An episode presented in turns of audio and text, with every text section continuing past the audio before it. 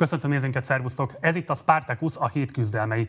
Adásunk előtt nagyjából egy órával zárult le a Momentum küldött gyűlése, amely Donát Annát választotta a párt elnökének, miután Fekete Győr András az előválasztások után elveszítette a párt küldötteinek bizalmát és lemondott. Donát egyelőre a jövő júniusi rendes tisztújításig vezeti a pártot, vagyis vele fognak nekivágni a 22-es országgyűlési választásoknak. Eredeti terveink szerint a mai adásban vendégül láttuk volna a frissen megválasztott elnököt, de erre végül ma nem tud sor kerülni. Van viszont jó hírünk Zsamára.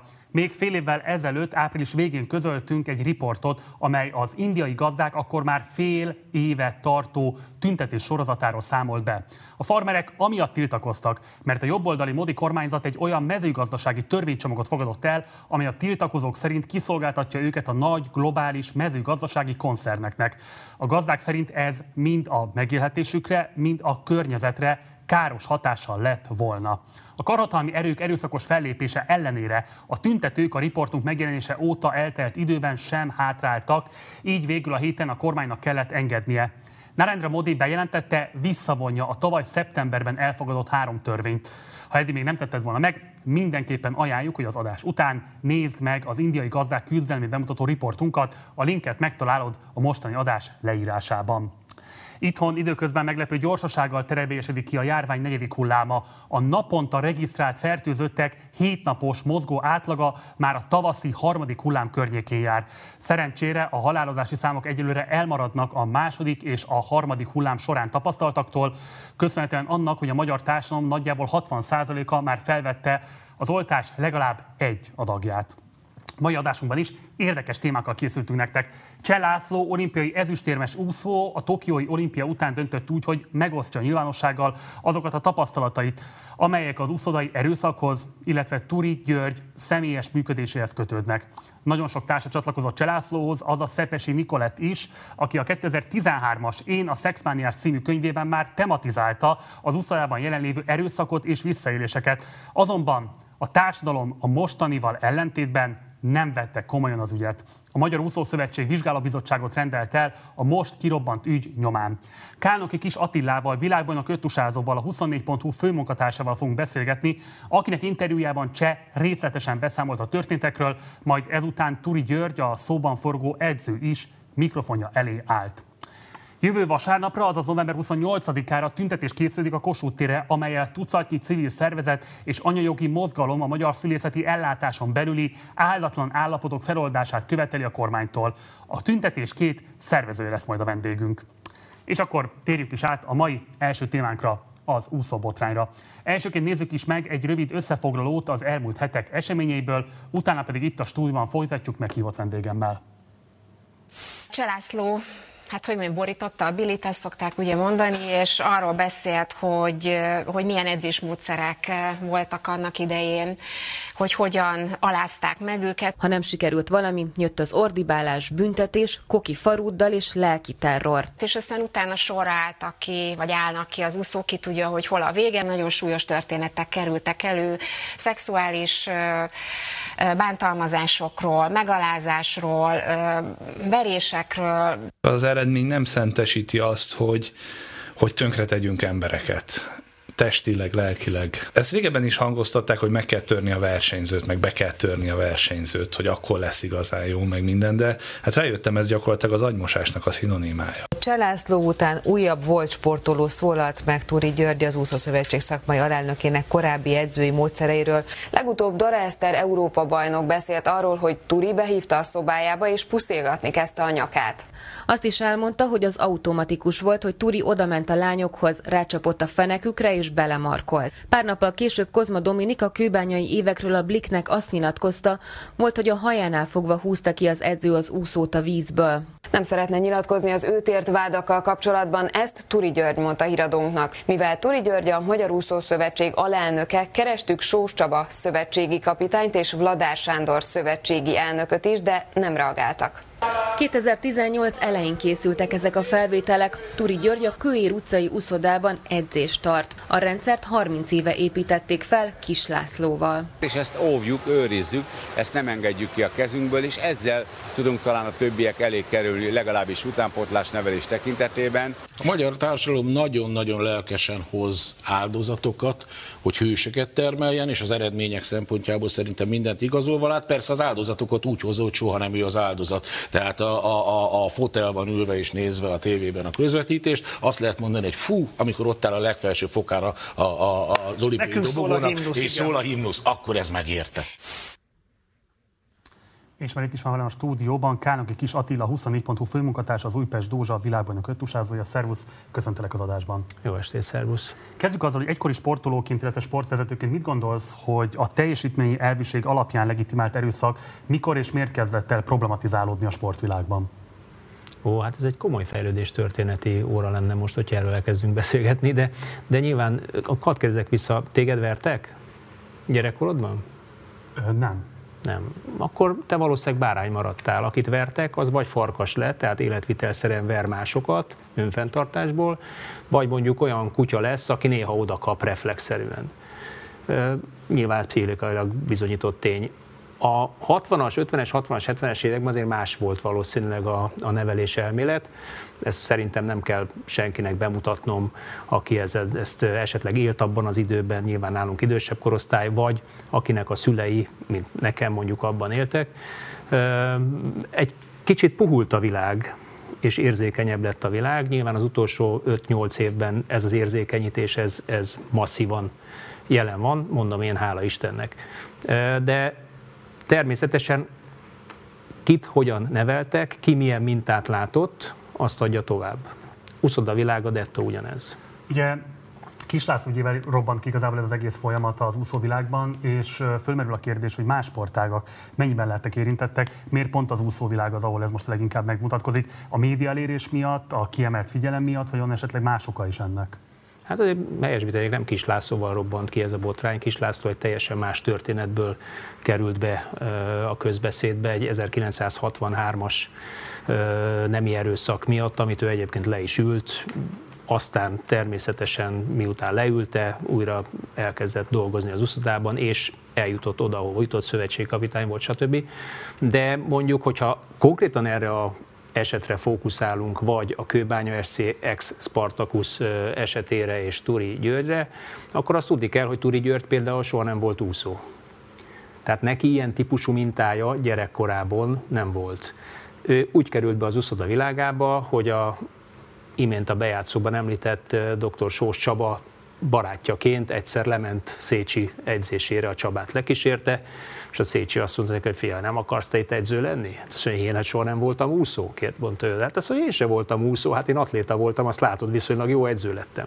És aztán ő ott ragadt, megpróbálta. Ugye elkezdett gyerekeket kísérgetni, aztán edzéseket tartott, és ő tulajdonképpen azon a mintán nőtt föl, amit a úszópápaként elhíresült Szécsi Tamás fog, honosított meg az úszodák világában, vagy ahogyan ő nevelte az úszókat.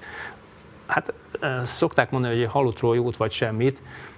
Szécsi eredményei fantasztikusak, de viszonylag nagy áldozatok árán érte ezt el. Mire utalsz ezzel most pontosan? Hát mondjuk neki is eljárt a keze. Nyilván én nem voltam tanítványa, tehát én csak hallomásból ö, ismerem ezeket a De történeteket. összefüggő, vagy egymással független vallomás is ezt alátámasztja? Nem, én nagyon várom, hogy egyszer valaki coming out ebben a témában olyan, aki az ő tanítványa volt. Mit lehet mondani a többi sportágról? Tehát ugye most az úszósportról beszélünk, a többi sportág, az olimpiai sportágak mennyiben érintettek? Nagyon érdekes ez a szituáció. Talán két sportág van, amelyik érintett az úszás és a torna és nem csak itthon Magyarországon, nemzetközi szinten is, bár nemzetközi úszóbotrányról ilyen területen nem tudok. Tornában, Svájcban, Angliában söpört végig, Amerikában söpört végig botrány, és ennek két ága lehet. Egyrészt az, hogy a rendszerváltás közvetlen megelőzően és a rendszerváltás után a keleti blokkból kispricceltek az edzők, a nagyvilágba, hiszen kiváló eredményeket értek el, a nyugati sportkultúrák szerettek volna szintén eredményeket elérni, így tudást vásároltak, megvásárolták az edzőt. És ezek az edzők ugye azokkal a módszerekkel, vagy kicsit környezetbarátabb rászabva az adott ország módszerére, ezekkel a módszerekkel szintén eredményeket értek el. A másik ága ennek, hogy miért pont ebben a, a két sportágban, az talán nem tudom, én azzal magyarázom, hogy mondj még egy sportágat, ahol mondjuk a fiúk és a lányok hát tulajdonképpen egy szál semmiben vannak. Egy kis gatyácska, egy kis dresszecske, tehát ez a fajta testi védetlenség, ez kiemelt. Egyrészt, másrészt ugye mindig van egy, egy tehát egy edző-tanítvány viszonyban van egy hierarchia. Nagyon egyszerű, az edző diktál, mint a katonaságban. Tiszt diktál, te meg ugrálsz ez és csinálod. Is megvan ez a többi sportákban is így van, de te amikor félmeztelenül állsz az edződ előtt, vagy egy szál kis pendelyben állsz az edződ előtt, az valahogy fokozott én azt gondolom, hogy ez egy fokozott beosztotti viszony, vagy egy fokozott alárendeltségi viszonyt ö, okoz, és így talán, gondolom én, bár nem vagyok pszichológus, lehet, hogy pszichológusok ezt jobban ki tudnának fejteni, így talán azok a edzők, akik hajlamosak arra, hogy kutyákká váljanak, azok néha oda is harapnak. Ugye amikor Szepesi Nikoletta megjelent kötetében tematizálta az úszósporton belül, az úszóda világán belüli visszaéléseket, hatalmi túlkapásokat, akkor köznevetség tárgyalt egy petíciót is megfogalmaztak ellene, amit Cselászó maga is aláírt. Ugye most ő úgy nyilatkozott, hogy ezt megbánta. Minek tudható be, hogy akkor őt magát nem vették komolyan? Ez mennyiben támasztja el azokat a vélekedéseket, hogy egyfajta szexizmus azért az úszósportra is jellemző? Kezdjük a második felével. Az úszodák világa azért egy sajátos szubkultúra. Ezt én magam is tudom, én is ebben éltem, Öttusában is van úszás.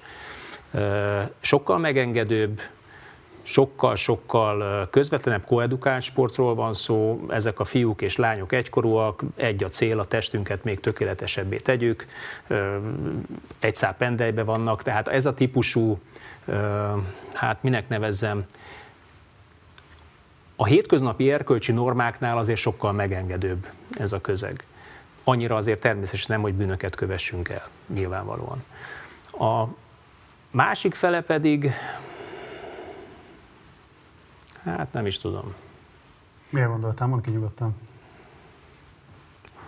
Hát nem, nem tudom, igazából ugye edző, rengeteg olyat tudok például mondani más sportágokban is, ahol az edző a tanítványát végül elveszi feleségül más nem mondjak, mondjuk a, a Ferencváros női kézilabda válogatottnak az edzője, Le Gábor tanítványát vette el feleségül. Tehát megvannak ezek a típusú ö, normális viszonyok köz zajló férfi-nő között zajló kapcsolatok is, nem kell itt mindig rosszra gondolni természetesen. De ugye Szepesi esetében mégis az volt, hogy ő, bár sok minden másról is írt a kötetében nyilvánvalóan, és ezzel valamelyest ő maga is lehet, hogy delegitimált a pozícióját, de azért mégis írt elég érzékletesen arról, hogy milyen típusú visszaélések érték őt, milyen típusú zaklatások érték őt, és ezzel kapcsolatban nem mutatott túl sok empátiát vagy belátást az úszó társadalom, sőt, ahogy mondtam, kifejezetten köznevetség tárgyává vált. Járna Szepesinek valami típusú rehabilitáció? Nyilván járna, csak hogy ugye a már kérdés második fel arra vonatkozott talán, hogy, hogy miért állnak ki mellette a tanítványok, az edzők, sőt, még a tanítványok szülei is aláírták, bizonyos szülők is aláírták ezt a, ezt a kiáltványt. Ugye ez megint csak a hierarchiával magyarázható. Az edző fölött is áll egyesületi vezető, az egyesületi vezető fölött áll szövetségi vezető, a szövetségi fölött áll sportminisztérium, vagy ha van minisztérium, minisztérium, nincs minisztérium, államtitkárság. És ezben a hierarchia rendszerben, ameddig engedik jutni a történetet, addig jut a történet. Hogyha ezt a szövetség elfolytja, mondjuk egy ilyen, vagy a klub elfolytja, vagy a szövetség elfolytja egy ilyen aláírás, akkor vége a történetnek viszontlátás. Én látok egy olyan egyenlőtlenséget is, hogy van itt ugye egy európai bajnokságon érmet szerzett női sportoló, akinek a szava ért annyit, amennyit ért akkor, és van most egy olimpiai éremmel rendelkező férfi sportoló, akinek a szavai átszakítják ezt a gátat. Van ez a mintázat? Kétségtelen egyébként szerintem, hogy akinek nagyobb az eredménye, független attól, hogy férfi vagy nő, annak nagyobb is a szava. A te megítélésed szerint mi várható ettől a vizsgálóbizottságtól, ami most fölállt? Hát ez jó kérdés. Azt azért el kell mondani, és ezt nem Turi György védelmében mondom, vagy ellene mondom, hogy, hogy azért az, a, az úszás az egyik legkeményebb sport olyan értelemben, hogy a legtöbb kitartást, a legtöbb fájdalomtűrést, a legtöbb monotónia tűrést kívánja. Aki ebben eredményt szeretne elérni, és hivatottnak érzi magát, hogy eredményt érjen el, azért az átlagosnál sokkal többet kell tűrjön fájdalomban is. Ezeknek a fiúknak, lányoknak a fájdalomtűrő képessége úgy általában a sportolóknak, de neki különösen igen magas. Fizikai fájdalom van, izomfájdalom, stb. stb. Oxigénhiányos állapotban szétszakad a tüdőt, tehát olyan, és ez napi szintű, sőt, másfél-két órás edzés közben többször is előfordul ilyen, ilyen fizikai fájdalom. És ebbe, ezeken, a, ezeken a gátakon bizonyos ahhoz, hogy tovább lépjél, ezeken a gátakon át kell segítse az edző a tanítványát. Itt most tulajdonképpen arról beszélgetünk egyfelől, és akkor a szexuális abúzust vagy a szexuális zaklatást vegyük egy külön témára, hiszen az büntény. Itt azon arról beszélgetünk, hogy, hogy ennek az átsegítésnek hol van a határvonala. És hol van? Mikor esik át az edző a túloldalra, mikor marad itt. Ez a határvonal szerintem ott vagy maximum hangos szó, de ugye az sem mindegy, hogy milyen. Mert hogyha gyalázod a gyereket, az azért az lelkileg nyomot hagy. Ha hangos szóval bíztatod, vagy tolod le, mert egyébként valóban csobog a víz, tele van a füle vízzel, úszósapka marad, a semmit nem hall, az mondjuk viszonylag egy normális történet, hiszen neki pontosan kell tudja a sportnak, hogy mikor csinál valamit rosszul, és azt hogyan javítsa ki. Na most, hogyha ez, ebben valaki a határolat átlépi, az nyilván, meg többször átlépi, az nyilván nem szerencsés, de például mondjuk a nemzetközi sportpedagógiai protokoll vagy gyakorlat mit mond erre? Tehát van-e bármifajta exakt határ, amit nem léphet át egy edző annak érdekében, hogy motiválja a sportolóját? Én nem tudok ilyet, de a józanész meg a törvények azért ezt meghatározzák. Tehát mondjuk ütni, mondjuk ütni nyilván nem. Ütni nyilván nem. ez sokkal jobban van szabályozva? Én nem tudok erről. szabályozva? Nem tudok erről. Nem tudunk erről? Nem. Jó, um, ugye Konok Péter a bejátszóban is említette azt, hogy van egyfajta aranyészség a magyar nézők részéről, és te magad is utaltál hogy van egyfajta kölcsönös egymásra utaltság, mindenki más szinttől függ, és ugye maga Turi György is a te interjúdban is, ugye általán is azzal érvelt, hogy hát nekik szállítani kellett az aranyat, itt volt egy nagyon magas elvárás. Van-e itt felelőssége úgy a sportolói világnak, adott esetben a kormányzatnak, hogy kifejezetten a szurkolókat érzékenyítse, hogy az elvárásaikat másképpen fogalmazzák meg. Tehát kellene kifejezetten ilyesfajta szemléletformálásra is törekedni. Talán elindult valami az elmúlt négy-hat évben. Valószínűleg azzal az érzékenyítési folyamattal, ami a világban van, az a magyar szurkolói közbeszédre, illetve a, a média munkásoknak a meg tollára is hatott. Én talán Rio óta érzem azt először, hogy tudunk körülni második, harmadik helynek. Most Tokióban azt éreztem, hogy a negyedik, ötödik, hatodik helynek is súlya van, és tudnak örülni az emberek. Csak ugye egy saját példát mondjak, mi ugye csapatban ötödikek lettünk Barcelonában, és hát konkrétan a külső négyes pályán hátul a kertek alatt jöttünk haza, mert ugye jöttünk a géppel, amiről leszállt mondjuk egy-két aranyérmes, vagy egy-két érmes, őket tapsolták, mi meg ugye halálcikiből jöttünk, mert égés volt az az ötödik hely, akkor, amikor a magyar ötusától tízből tízszer aranyérmet vártak, és csak az volt az elfogadható, hogy aranyérem. A vízilabdázók ugyanezen mennek át. Nekik is fölépült egy olyan generáció 2000-2008 között, amelyik nyert, nyert, nyert, nyert, pontosabban csak háromszor nyert, bocsánat, nyert, nyert, nyert, ugye három olimpia aranyat, előtte is volt aranygeneráció a magyar vízilabdának, és a vízilabdázóktól, a férfi vízilabdázóktól is mindig azt várja a közvélemény, hogy csak a győzelem az elvárható. Pedig azért van abban a sportágban 4-6 olyan nemzet, amelyik bármikor nyerhet. És itt egy-egy gólok döntenek. És ha kikapsz mondjuk egy negyed döntőben, akkor már csak ötödik tudsz lenni. Záró kérdés. Szerinted mi lenne a kívánatos kimenetel ennek az egész ügynek? Tehát szerinted mi volna az a pozitív kimenetel, aminek, hogyha lenne bármifajta következménye, akár az úszóvilágra, akár adott esetben a szemléletformálásra, akkor bejebb lennénk azon túl, hogy most megbotránkozunk, adott esetben emberek beszélnek a traumáikról, ami nyilván fontos, tehát szerintem van ennek társadalom formáló ereje, meg van pozitív hozadéka, de mi lenne ezen túlmutatóan a kívánatos hozadék? Magának az ítéletnek? Adott esetben a vizsgálóbizottságnak, adott esetben annak, hogy milyen protokollokat építenek be, tehát hogy te mit látnál ilyen szempontból a legkívánatosabb kimenetelnek? Az úszószövetségben azért vannak protokollok a Magyar Úszószövetségben, ott, ott van ö, különböző olyan bizottság, amelyik már négy-hat évvel figyel ezekre a, a hát minek nevezzem, figyel ezekre a, a túlkapásokra. De én azt gondolom, hogy a legnagyobb haszna ennek, hogy Cselaci ezt viszonylag őszintén elmondta, sőt szerintem teljesen őszintén elmondta, aztán lehet, hogy még, még lehetne ezt fokozni is, mert mások másképp élték meg, az az, hogy beszélünk róla. A legnagyobb elrettentő erő az, hogyha egy, egy edzőbálvány, hiszen Turi György az, számos olimpiai érmet, aranyérmest edzett, Egerszegi Krisztinát is edzette, tehát olyan nevek vannak neki a, a, az edzői múltjában, 40 éves edzői múltjában, ami, ami őt tulajdonképpen az egyik, vagy korunk talán legeredményesebb úszóedzőjévé tette. Hogyha vele is megtörténhet ez, hogy a piedesztáról pillanatok alatt leesik, mert a múltjában elkövetett egy-két olyan dolgot, vagy adott esetben bűnt, és ezt majd a vizsgálóbizottság eldönti, hogy bűnt követett el, vagy csak edzői túlkapást, hogy ezt ma már ne tegyék meg más edzők. Hogyha ezen többen elgondolkoznak, és ezért mondom, én nagyon várom például azt, hogy egy-két Szécsi tanítvány is előjön, hogy gyerekek, azért az se volt tejfel, sőt, tehát Turi György szerintem Szécsihez képest egy kedves, aranyos kisdobos nyakkendővel. Bocsás, most másodjára dobott be, úgyhogy muszáj rákérdeznem, ugye amit a te interjútból lehet tudni, meg a különböző beszámolókból lehet tudni, az arról szól, hogy azért uh, Turi György bottal ütötte többször a tanítványokat, adott esetben hát azért... más típusú fizikai erőszakkal is élt. Mi tud ennél durvább lenni, amit te esetleg tudsz Szécsivel kapcsolatosan? Nem szeretnék ebben, ebben nyilatkozni. De azt én, én, én meghagyom. A te tudomásod szerint erőszakosabb igen, volt Szécsi igen. Tamás. Hát egyrészt neki is eljártak ezzel, de volt ott más is, de erről szerintem azoknak kell beszélni, akik ezt átélték. Ha egyszerűek, hajlandóak erről beszélni, akkor hajlandóak lesznek. Én úszodai plegykákat, hallomásokat nem szívesen erősítenék meg nyilvánosan sehol. Kánok Kis Attila, nagyon szépen köszönöm, hogy jött, és mindezt elmondtad a nézőinknek. Köszönöm. máskor is, szervusz. Viszontlátás, szervusztok.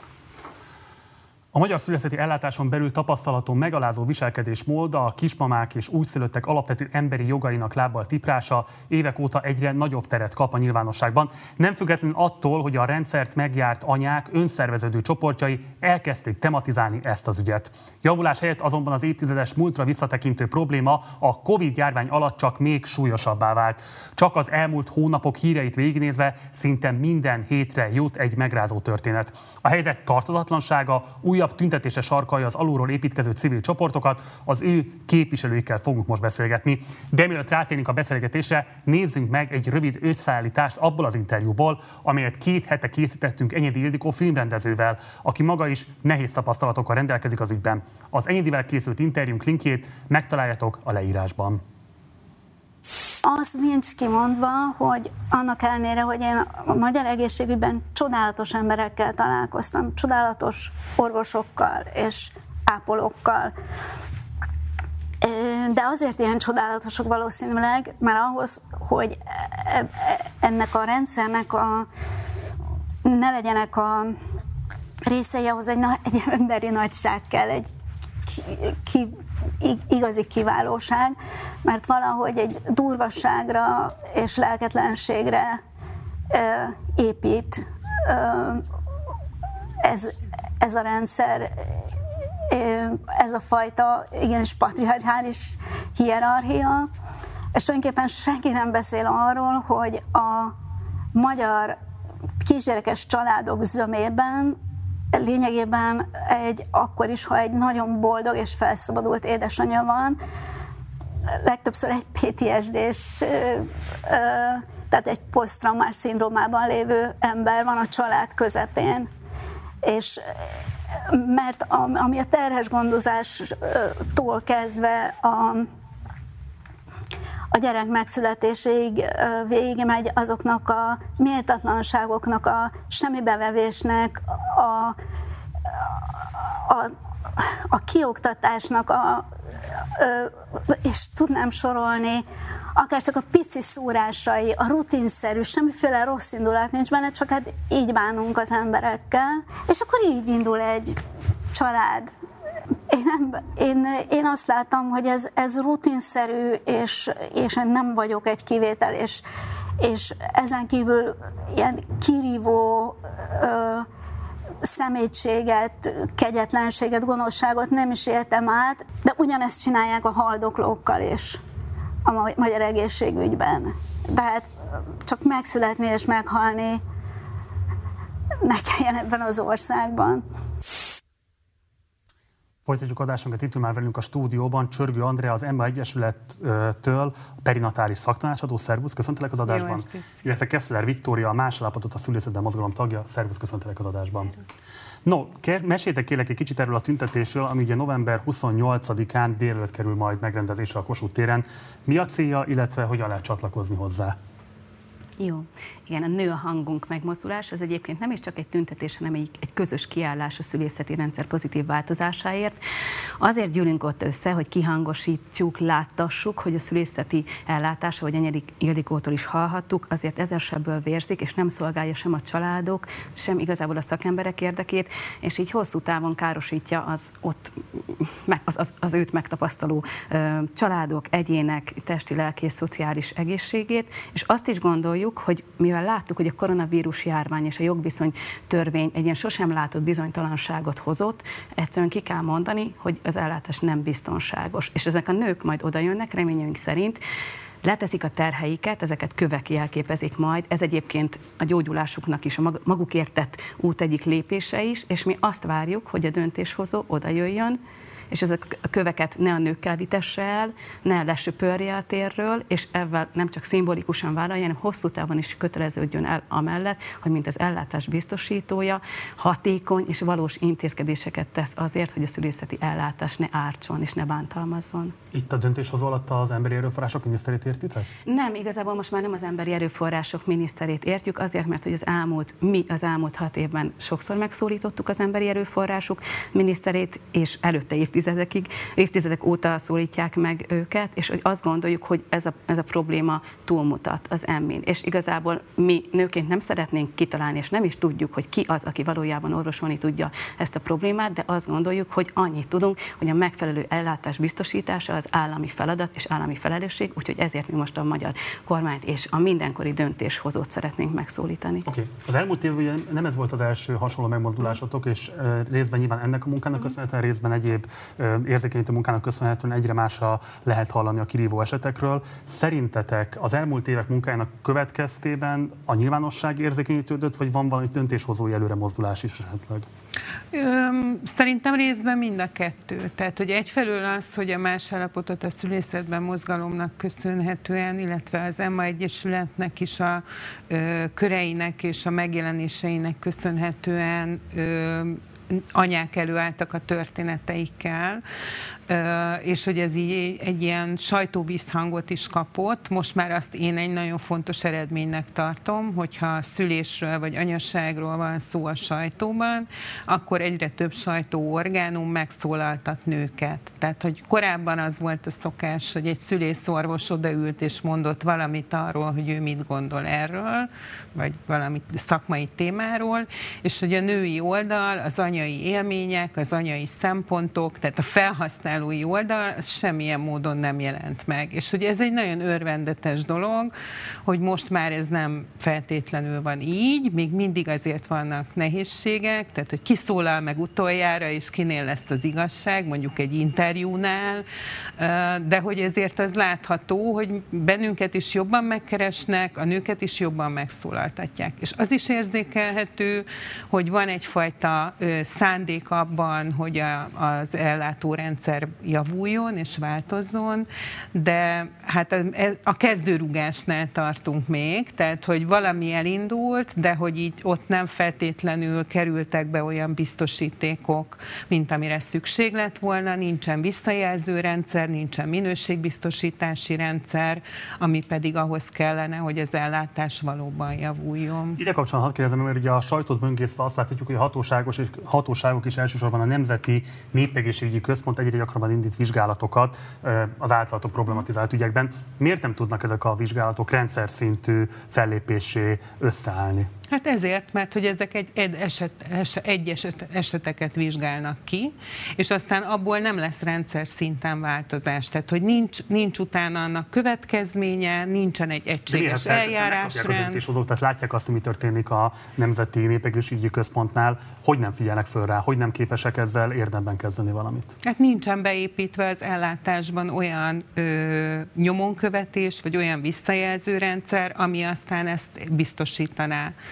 Mond Viki, hogyha igen, van valami. Igen, mi mindenképpen azt tapasztaltuk, hogy, hogy az NNK mindig megerősíti azt, amit mi is gondolunk, nekünk a igazat. Egyébként azt is fontos tudni, hogy ezek az eljárásrendek, illetve az egészségügyi törvény pont azt írják le, amit mi is szeretnénk, de hogy nincs működő és nincs hatékony szakmai felügyelet. Semmilyen szakmai felügyelet nincsen, tehát mi azt tapasztaltuk az elmúlt években, hogy igazából csak a nők és mi aktivisták tudjuk, hogy mi folyik a szülészeti ellátásban, és mi ezt nyilván felelős állampolgárként visszajelezzük, segítjük a hivatalokat azzal, hogy azt is csatoljuk és megmutatjuk, hogy mit kéne betartani, és egyébként ö, nincs kényszerítő erő. Tehát, hogy az elmúlt években számos nő tapasztalta meg azt, hogy most már nem is csak mi, nem is csak nekünk írnak, hanem ők írnak az alapvető jogok biztosának a hivatalához, le, elküldik ugyanazokat a leveleket számtalan szor az NNK-nak, és utána, még hogyha meg is erősítik, hogy nekik van igazuk, nem történik semmi. Tehát pont ezért megyünk oda, mert hogy úgy látszik, hiányzik az a láncem, aki bármilyen kényszerítő erőt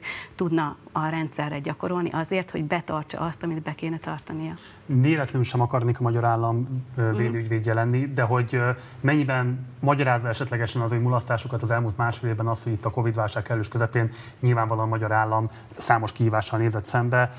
Milyen tapasztalataitok vannak, hogy rosszabbodott az állapot, esetleg több lett a figyelem erre, tehát hogy regisztrálják-e ezeket az igényeket, és csak a Covid-válság miatt nem tudnak érdemel reagálni, vagy az a Covid-válságtól függetlenül is egyébként egy mulasztásuk lenne? Hát szerintem ez abszolút Covid független probléma, uh-huh. és még azt mondhatjuk, hogy az NNK még ha reagált is, tehát hogy reagálnak rá, de hogy ettől még nem jelent meg a rendszerben az a szereplő, aki hatni tudna az ellátásra. És maga a Covid-válság egyébként miben befolyásolta kifejezetten azokat a problémákat, amikkel az anyák néznek szembe?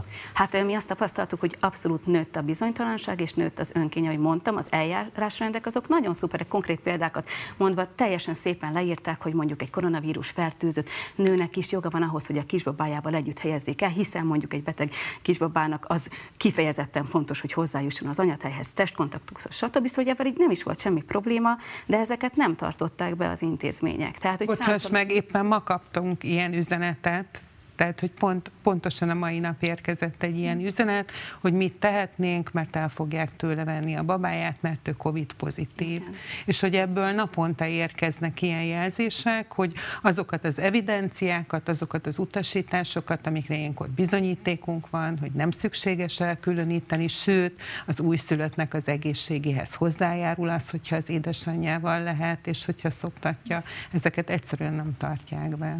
Vagy ez, ja, bocs, csak az a millió, millió levél, amit az NNK-val váltottunk, és ahány milliószor Müller Cecília leírta, hogy a szülőnő a vajúdás alatt a kísérőivel lehet, mert hogy a haldokló melletti jelenlét, a gyerekünk melletti jelenlét és a szülőnő melletti jelenlét kivétel a látogatási tilalom alól. És akkor a 25 milliómodik levelet is megírtuk mi is, és a nők is a kórházaknak, és ugyanúgy nem engedik be. Tehát, De hogy bocs, ez... mivel érvelnek? Tehát, hogyha azt mondod, hogy van egy nem érvelnek. Nem érvelnek. Nem érvelnek. A szavát miért nem tartja nem érvelnek. Ez, ezért mondják Figyelmen azt kívül nekünk, hagyják hogy, Igen, tehát ez, ez, a női szinten, vagy a családok szintén úgy történik, hogy oké, okay, sziasztok, nagyon szuper, hogy elküldtétek, ki is nyomtatjuk, de amikor ott leszek a szülőszoba ajtaján, főleg amikor még katonák is álltak ott, akkor mi fog történni? Tehát ha ott azt mondják, hogy nem jöhet be, meg akár amikor ott voltak, akkor, akkor ők eszköztelenek. Tehát ezt az eszköztelenséget szeretném kihangosítani. Nem, nem kellene itt érvek, mert hogy, hogy azt maximum, ha lenne egy, egy hatóság, aki számon kéri, akkor, akkor talán ott meg lehetne tudni, hogy mi, miért csinálták ezt, vagy mivel érveltek. Az előbb említettem túlmenően milyen további kirívó esetek voltak még az elmúlt másfél évben? Koronavírus miatt. Császármetszés, igen, császármetszés azzal az indokkal, hogy az anya fertőzött.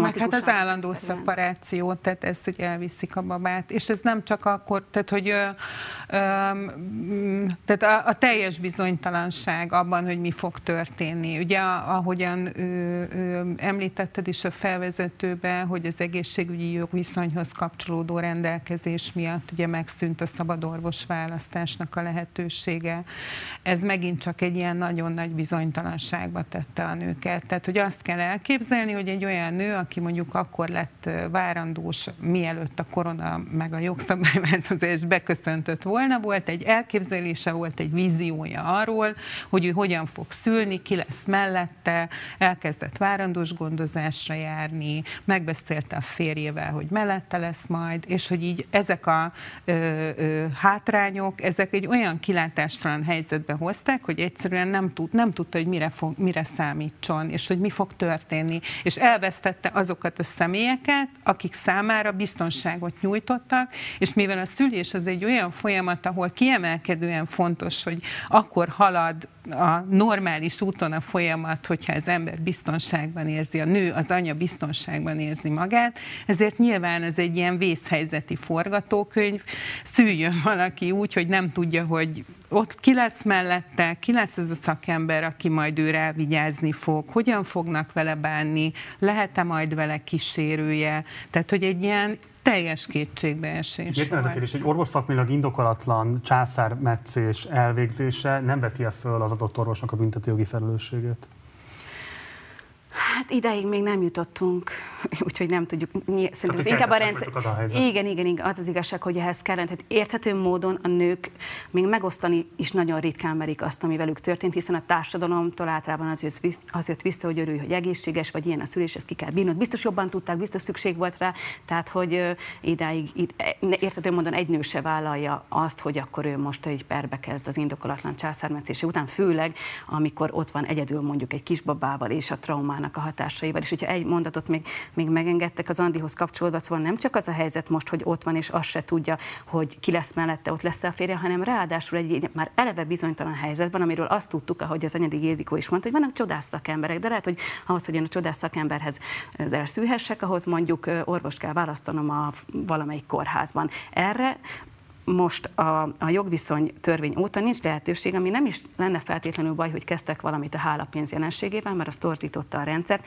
de ez egy komoly probléma, hogyha a magyar nők most már csak a körzetes intézményben szülhetnek, mert vannak olyan körzetes intézmények, amik masszívan bántalmazóak, és a nőknek az utolsó mozgásterét vették el avval, hogy nem választhatnak intézményt. És azért mondják a nők azt, hogy ez elég előkészítés igényelt volna, és be kellett volna vonni minket és őket, mint legfőbb érintetteket. Ugye a tüntetés való felhívásatokban írtok arról, hogy az egészségügyi szolgáltató jogviszonynak a bevezetése és a hálapénz betiltása kifejezetten rontott ezeken az állapotokon. Mit értetek pontosan ez alatt? Ezt, amit a Viki mondott, hogy azelőtt, tehát ugye a hálapénznek a kivezetése és az egészségügyi jogviszonynak a megváltoztatása azt eredményezte, hogy a nőknek nem múlt, nincs arra lehetősége, hogy megválassza azt, hogyha valami csoda folytán sikerül valami objektív módon tájékozódni mondjuk az ellátásról az adott intézményen belül, akkor eldöntse azt, hogy kinél szeretne szülni, hol szeretné világra hozni a gyerekét.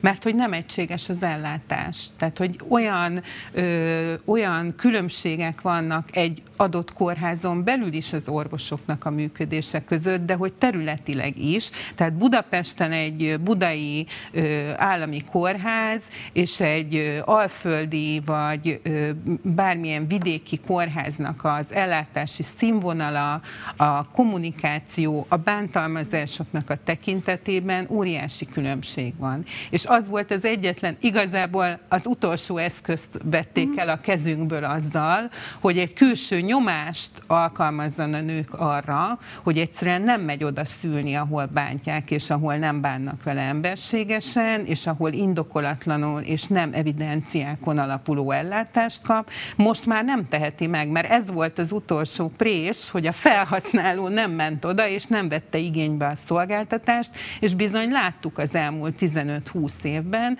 hogy voltak kórházak, amik pontosan ennek a nyomásnak köszönhetően változtattak.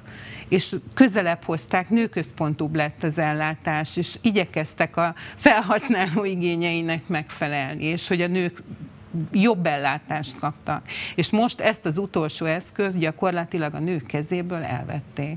És hogyha megengedtek egy gondolatot, ez egy ilyen hirtelen sok terápia, sok terápia Igen. is volt. Tehát a szükség is volt arra, hogy a hálapénz problémával kezdjünk valamit, ezt nem egyik napról a másikra szabadott volna meglépni, hanem előkészítve informálni a nőket, hogy mit lehet még tenni. Most azt élik meg, hogy így hirtelen bedobták őket a mélyvízbe, senki nem lesz ott a szülésüknél, akit ismernek, sokszor még a férjük se, és ráadásul ugyan a törvény ez biztosítana lehetőséget arra, hogy én megválasztom az intézményt, ahol szülök, de nyilván a népszerű intézmények azt mondják, hogy mi már csak a körzetest látjuk el. És egyébként nem szűnt meg a, a pénzáramlás a szürke zónában, mert, mert akkor mindenféle kerülőutak vannak, meg, meg olyan negatív hatások lettek, hogy akkor most már mondjuk, ugye a nők most is járnak magárendelésre, kázi megmaradt a fogadott orvos, csak az a fogadott orvos, akinek fizetnek egy csomó pénzt, az most már nincs ott a szülésüknél, és esetleg mondjuk akkor arra tendál a dolog, hogy beindítsák az ő szülését feleslegesen, ennek minden hosszú távú következményeivel, hogy mondjuk annak az orvosnak az ügyeleti idejében sem.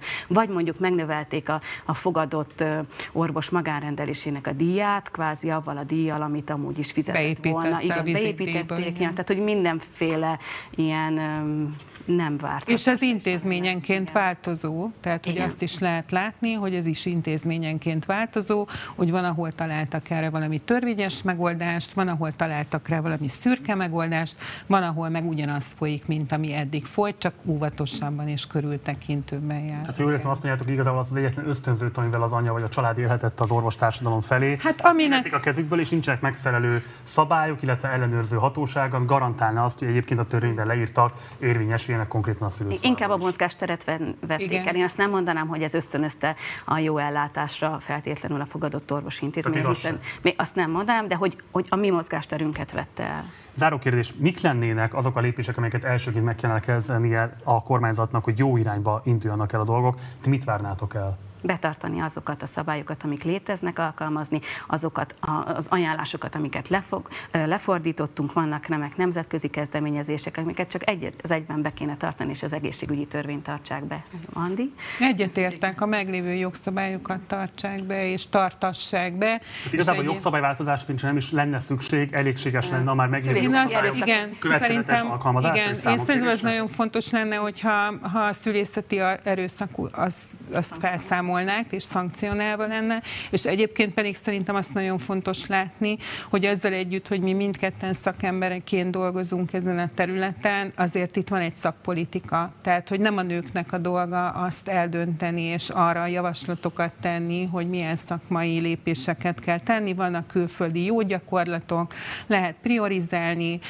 az oktatás felől, az eljárásrendről, a protokollok oldaláról, de hogy ez nem a mi dolgunk, mi azt szeretnénk, hogy hogy a nők ki tudjanak állni, őket képviselni, és láthatóvá tenni, hogy itt probléma van. És addig fogjuk ezt csinálni, amíg az ellátás nem javul meg. Egy dolgot mindenképpen pontosít meg kérlek a nézőink kedvéért, szülészeti erőszakról beszéltél. Mit értesz pontosan ez alatt a fogalom alatt? A szülészeti erőszak az minden olyan ö, élmény, aminél a nő azt éli meg, hogy az ő akarata, tudta ellenére ő vele olyan esemény történt, ami őt ö, félelemmel töltött el, őt ez bántásnak élte meg, ő az életét vagy a gyereke életét ö, bizonytalanságban érezte. Ez mindez szülészeti erőszak erőszaknak nevezzük. Egy gyors kiegészítés lehet még minden nem. olyan beavatkozás és bánásmód, amihez ő nem adhatta nem a beleegyezését, nem tudta, hogy ez történik, és szülészeti erőszaknak tekintjük mi mind azokat is, amikor a nő csak a káros gyakorlatokat választhatja, és ez sajnos a jelenlegi szülészeti ellátásban nagyon gyakori, hogy csak a korszerűtlen és elavult beavatkozást végzik el a nőkön. Kessler Viktória, Csörgő Andrea. Nagyon szépen köszönöm, hogy itt voltatok velünk, és megosztottatok mindezt a nézőinkkel. Sok sikert a tüntetésetekhez. Köszönjük szépen! Korábbi adásaimban már találkozhattatok a helyközi járat néven futó riportjainkkal, amelyek a vidék Magyarországának problémáit igyekeznek bemutatni. A helyközi járat anyagai öt másik médium, a Magyar Hang, az Átlátszó, a G7, a Szabad Pécs és a Mérce együttműködésében készül. A Partizán videó riportjai a náluk megjelenő cikkek alapján készülnek. A mai adásunkban a Borsod-Abai Zemplén megyei Gagybátorra látogatunk el a magyar hangos kollégák munkája nyomán. A 230 lakosú településen se iskola, se internet, se koncsva nincs. Itt kezdte meg működését a Hiányzó Láncem Alapítvány, amely a falu gyerekeit igyekszik segíteni az őket sújtó rengeteg rendszer szintű hátrány leküzdésében. A videóriport Herr Martin, Vaszari Júlia és Songoró Laura munkája.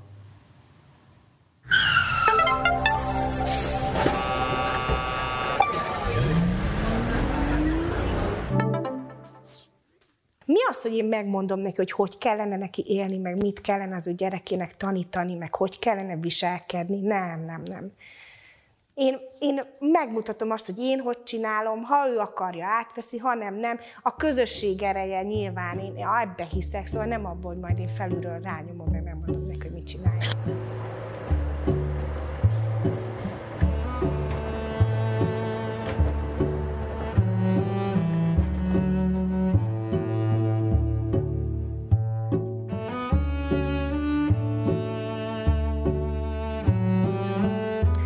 Alapítványunk 2019-ben alapult meg, és úgy keveredtünk ide Gagybátorba, hogy, hogy olyan embereket keresett itt, még akkor nem létező alapítványunk, akik helyiek, akik próbálnak a csereháti, a borsodi, illetve a, a hátrányos helyzetű emberekért valamit tenni. Megszólítottak minket, hogy jöjjünk már, segítsünk, mert nagyon buták a gyerekeink ez egy ilyen elég erőteljes és határozott felkeresés volt, és miután ide jártunk egy évig csak így beszélgetni, meg egy-egy gyerekfoglalkozást tartottunk, hogy mégis megismerjük ezeket a buta gyerekeket, akik nem buták egyáltalán, és nagyon szerethető tündéri gyerekek. Tehát több mint egy éve jártunk már ide, amikor azt mondtuk, hogy akkor ennek valami keretet kellene adni, és akkor csináljunk egy alapítványt. Rossz emlékem van is, meg volt is, hogy sok csak becsapott minket. Ha mondhatom azt, hogy csak lenyúltak a pénzt a pályázatból, ha egy pályázatot megnyertek, akkor lenyúltak, és itt hagytak minket. Szó nélkül. Még azt sem mondtak nekem, hogy szevasz. Azért itt el kellett fogadtatni magunkat, itt meg kellett ö, látni az embereknek, hogy mi tényleg segíteni jöttünk ide, mi nem akarjuk őket kihasználni, mi nem egy évre jöttünk, mi húsz évre tervezünk. Ugye a gyerekeknek tartunk minden, minden egyes alkalommal, amikor lejövünk valamilyen foglalkozást. Legyen az foci, legyen az bármilyen játéktevékenység, társasozás, zenélés. Például zeneterápiás foglalkozást tudtam tartani itt az egyik kisfiúnak. Valójában ő egy ilyen típusú szolgáltatáshoz soha nem jutott volna hozzá. Még egyszer a kis karácsony, nagy karácsony, a Jolika kedvéért küldöm neki speciál! Rajta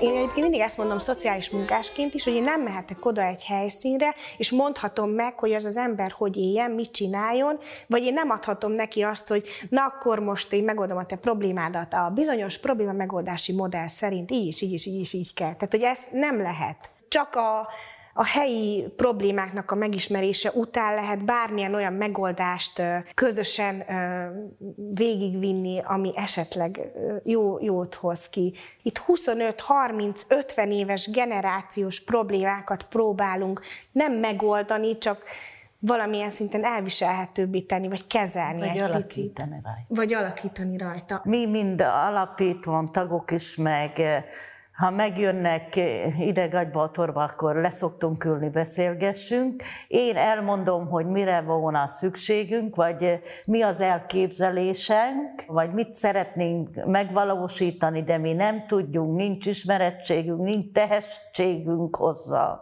És ők mindig hoznak nekünk ide Gagybaltorba olyan embereket, akik ebbe jártasok. Van olyan, aki profi pályázatíró, van benne ügyvéd, aki pro bono segít itt a különböző ügyek intézésében, van közgazdász, van bankár. Az egyik alapítván tag írta meg nekünk itt a pályázatot a játszótérre, megírta, hál' Istennek meg is kaptunk. Mióta én gyerek voltam, sose volt itt játszótér, most van 50 év alatt. Ugye, hogy amikor így az esélyegyenlőségről beszélünk, így itt a Nagy- Magyarországon, akkor nekem úgy mindig belefacsarodik a szívem, hogy, hogy csak azért, mert egy gyerek 40 kilométerrel odébb született, ő miért ér kevesebbet, mint az a gyerek, aki máshova. Mert nem Szikszóra született, ahol van 5 játszótér, vagy nem Miskolcra, ahol van 105 játszótér, egy olyan fontos tevékenység maradt ki az ő életéből, mint a hintázás. Szóval ezt mi, akik, akik onnan jöttünk, ahonnan, ezt nem fogjuk fel, hogy a 0-3 éves korú gyerek nem ül hintába, amikor az agya úgy fejlődik.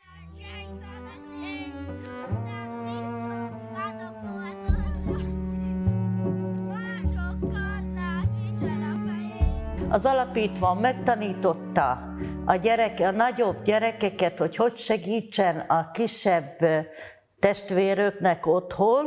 Itt Gagybatorba sok szülő írni, olvasni nem tud. És nem tudnak a szülők segíteni a házi feladatba otthon a gyerekeknek, meg nem is tudja iskoláztatni, aki még ki is járja nyolc iskolát, mert nincs miből iskoláztatni. A béletet vegye meg, erre nincs lehetőség, mert örülnek a roma emberek, hogy a legkisebb gyereknek van egész hónapban kenyér. Ezért sok cigány gyerek nem tanul. Ha volt lehetőség, hogy lenne úgy pénzök, hogy el tudja engedni a gyereküket tanulni, mennének ők is. Szerintem szívesen mennének. Obodánk sincsen, se iskola. Igen. Gagy vendégibe járok óvodába, felső vadászat, 14 kilométer az iskola.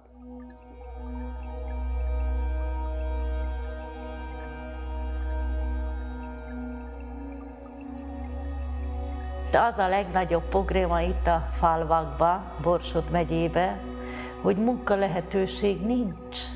Nem az, hogy nem akar dolgozni a nép, meg a cigányok nem dolgoznak, ha nincs munka lehetőség. Még annyira se képes a Bosch busz bejönni, Gagy vendégibe jár, két kilométer ide Gagy vendégi, és úgy tette a Bosch igazgató, mert én személyesen beszéltem vele, hogy nincs térképen Gagybautor. Ezért nem jön be a busz. Itt csak a közmunkából tudnak pénzt keresni, az 54 ezer forint, hogy még mit mondjak, kenyérre vagy a számlára keves. Itt ugye mindegyik szegény, ha cigan, ha magyar, mindegyik szegény. Itt lopni nem lehet senkitől, meg nem arra neveltek minket a lopásra, ahogy tudjunk, úgy éljünk meg. Ha nincs, nincs. Gyerekek is ebben érik be. De azért egy segítő közösség vagytok, tehát ha nincs, akkor még mindig van Igen, az, egymásnak úgy szoktunk, igen. Szerencsére. Úgy odaadjunk meg, akar melyikünk kifogy valamiből, akkor megy a másikhoz, adja, megfőzzünk egy nagy fazikkal, és adjunk, amelyiknek nincs. nagyon-nagyon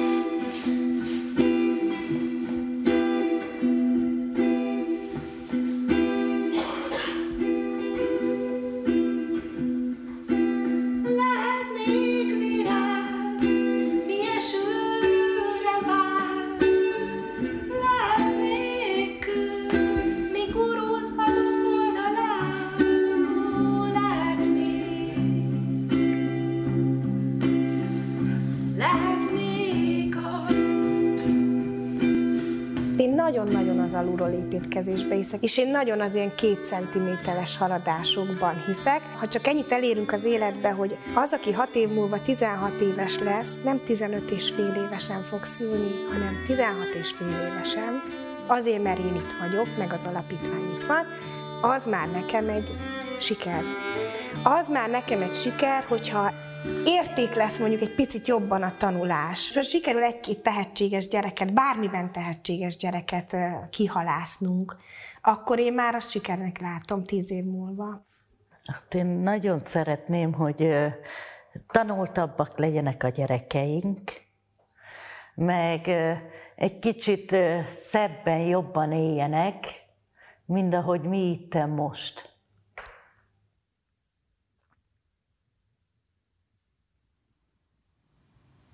Ez volt a helyközi járat riportja. Az Európai Unión belül Magyarország az egyik leginkább zárt társadalom, amelyben a generáció közötti mobilitás lehetősége alig létezik. A felmenők anyagi, szociális helyzete több generáción keresztül befolyásolja a gyerekek, unokák, sőt dédunokák helyzetét. Vagyis, aki szegény családba születik, az nagy eséllyel szegény családban fog meghalni is. Ilyen körülmények között a hiányzó láncszemhez hasonló civil kezdeményezések szerepe óriási, és megérdemelnek minden tiszteletet és elismerést. Fontos ugyanakkor hangsúlyoznunk, erőforrásai korlátozottak, javítani tehát csak abszolút lokális szinten tudnak. Ahhoz, hogy Magyarországon a mobilitási csatornák újra megnyíljanak, a kasztos társadalom és az orbitális egyenlőtlenségek megszűnjenek, vagy legalább mérséklődjenek, nos, ahhoz proaktív állami szerepvállásra lenne szükség. Ez volt már a Spartacus, a hét küzdelmei. Spartacus a legközelebb jövő vasárnap este 6 órakor jelentkezünk. Munkatársaim nevében köszönöm szépen a kitartó figyelmeteket. Én Gulyás Márton voltam Budapestről. Jó éjszakát kívánok. Ciao.